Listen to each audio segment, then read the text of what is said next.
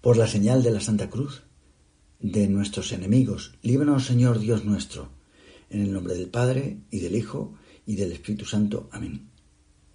Señor mío y Dios mío, creo firmemente que estás aquí, que me ves, que me oyes. Te adoro con profunda reverencia. Te pido perdón de mis pecados y gracia para hacer con fruto este rato de oración. Madre mía Inmaculada, San José, mi Padre y Señor. Ángel de mi guarda, intercedes por mí. Tiempos de alegría. La alegría del Espíritu Santo. Hemos oído en el Evangelio cómo Jesús exulta. Habla lleno de la alegría del Espíritu Santo. Porque la boca habla de lo que llena el corazón. Si nos fijamos, las conversaciones de las personas mayores tratan muchas veces sobre enfermedades. Se oye decir, la semana pasada he estado de médicos.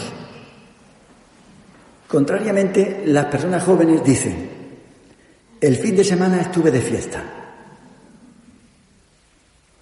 Podemos hacer la prueba. Los mayores no suelen reírse por la calle. Por el contrario, las personas jóvenes sí. Por eso llama la atención que un anciano como el Papa esté casi siempre alegre. Y no debía extrañarnos que tres de las cuatro exhortaciones apostólicas del Papa lleven por título la alegría del Evangelio, la alegría del amor y alegraos y regocijaos. Algo nos querrá decir el Señor a través de su vicario. Quizás es que esta época que nos ha tocado vivir es un tiempo de alegría. Lo mismo que al principio, porque el cristianismo supuso en el mundo antiguo una explosión de felicidad. Los primeros seguidores de Jesús morían cantando. Esto es lo que hace la santidad que incluso las personas de edad sean personas simpáticas y divertidas. Es lo que experimenté al estar con San José María. Nunca me había reído tanto. Igual me pasaba en los años que viví junto a don Álvaro. Hacía unos comentarios muy divertidos. Me acuerdo de que por aquella época salió en la televisión italiana, la RAI, una señora que así mismo se llamaba cristiana comprometida, pero que iba un tanto desarreglada. Y don Álvaro nos preguntó que si la habíamos visto hablar en el telediario. Nos dijo que quizá en ella se cumplía el refrán. A la mujer bigotuda de lejos se la saluda. La verdad es que Santa Teresa de Jesús decía cosas similares. Los santos se parecen mucho. Cosas de sentido común, por otra parte. El caso es que el Beato Álvaro era muy divertido, muy gracioso. Y es beato, bienaventurado. Porque donde está Dios, todos tienen una alegría contagiosa. Podemos ya nosotros comenzar nuestra vida eterna. Empezar ya a vivir como si estuviéramos en el cielo.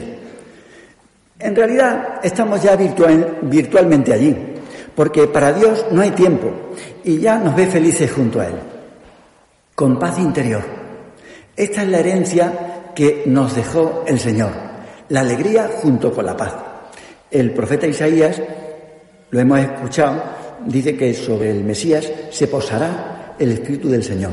Y explica cómo ese tiempo, sería el tiempo mesiánico, convivirían fuerzas contrapuestas.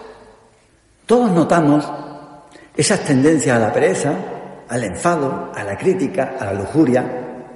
Pero por otra parte, se podría decir que en muchas ocasiones somos también personas activas, amables, a las que le repugna la crítica y la infidelidad. Como si dentro de nosotros tuviéramos por una parte un cordero y por otra parte un lobo, o una paloma y una serpiente, o un ternero y un león. Algo así describe el profeta. Incluso un niño meterá la mano en el escondite de una víbora y no le hará daño.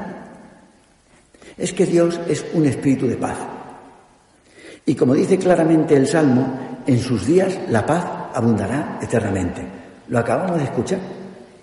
Es que con Jesús ha comenzado una nueva etapa en la historia de la humanidad. Y también en nuestra historia personal. Por eso notamos que lo que verdaderamente nos da la alegría, la auténtica alegría y la paz, es estar junto al Señor. Cuando a los apóstoles les llegó el Espíritu Santo, estaban tan contentos y extrovertidos que les tomaron por borrachos, borrachos sin frontera. Tenían la alegría de la juventud que tiene Dios. Precisamente este es el mensaje del Evangelio, que comienza, el Evangelio comienza con una palabra, alégrate. El Evangelio comenzó con el mensaje del ángel a un adolescente. En el saludo de Gabriel llama la atención que no dirija a María el saludo judío, Shalom, la paz esté contigo sino que le dijo, alégrate. En el saludo del ángel a María se oye la música que seguirá sonando a través de todos los tiempos que dure la iglesia. Y la letra de esa melodía, pues, está tomada del Antiguo Testamento, de una profecía que dice así, alégrate, hija de Sión el Señor tu Dios está en medio de ti. El motivo por el que la hija de Sión, María, debe alegrarse, según está profetizado, es que el Señor está en medio de ti. Literalmente traducido, está en tu vientre. Lo que Dios había prometido se cumple de forma inesperada en una mujer muy joven, casi una niña. El libro del Éxodo habla del arca de la alianza, esa que buscaba Indiana Jones. En ese cajón dorado estaban las tablas de la ley, un cuenco con el maná, el alimento que Dios envió desde el cielo. Tenían relación con Dios, pero allí no estaba Dios. Pero el arca para los hebreos representaba la presencia de Dios en medio de su pueblo. Pues María realmente se convertirá en el nuevo arca que contiene a Jesús verdaderamente. Él es el autor de esas tablas de la ley. Él es verdaderamente el pan del cielo. A nosotros, a los que estamos aquí, no nos hace falta buscar ese arca, porque tenemos la suerte de encontrarla en cada iglesia. Jesús está en el sagrario.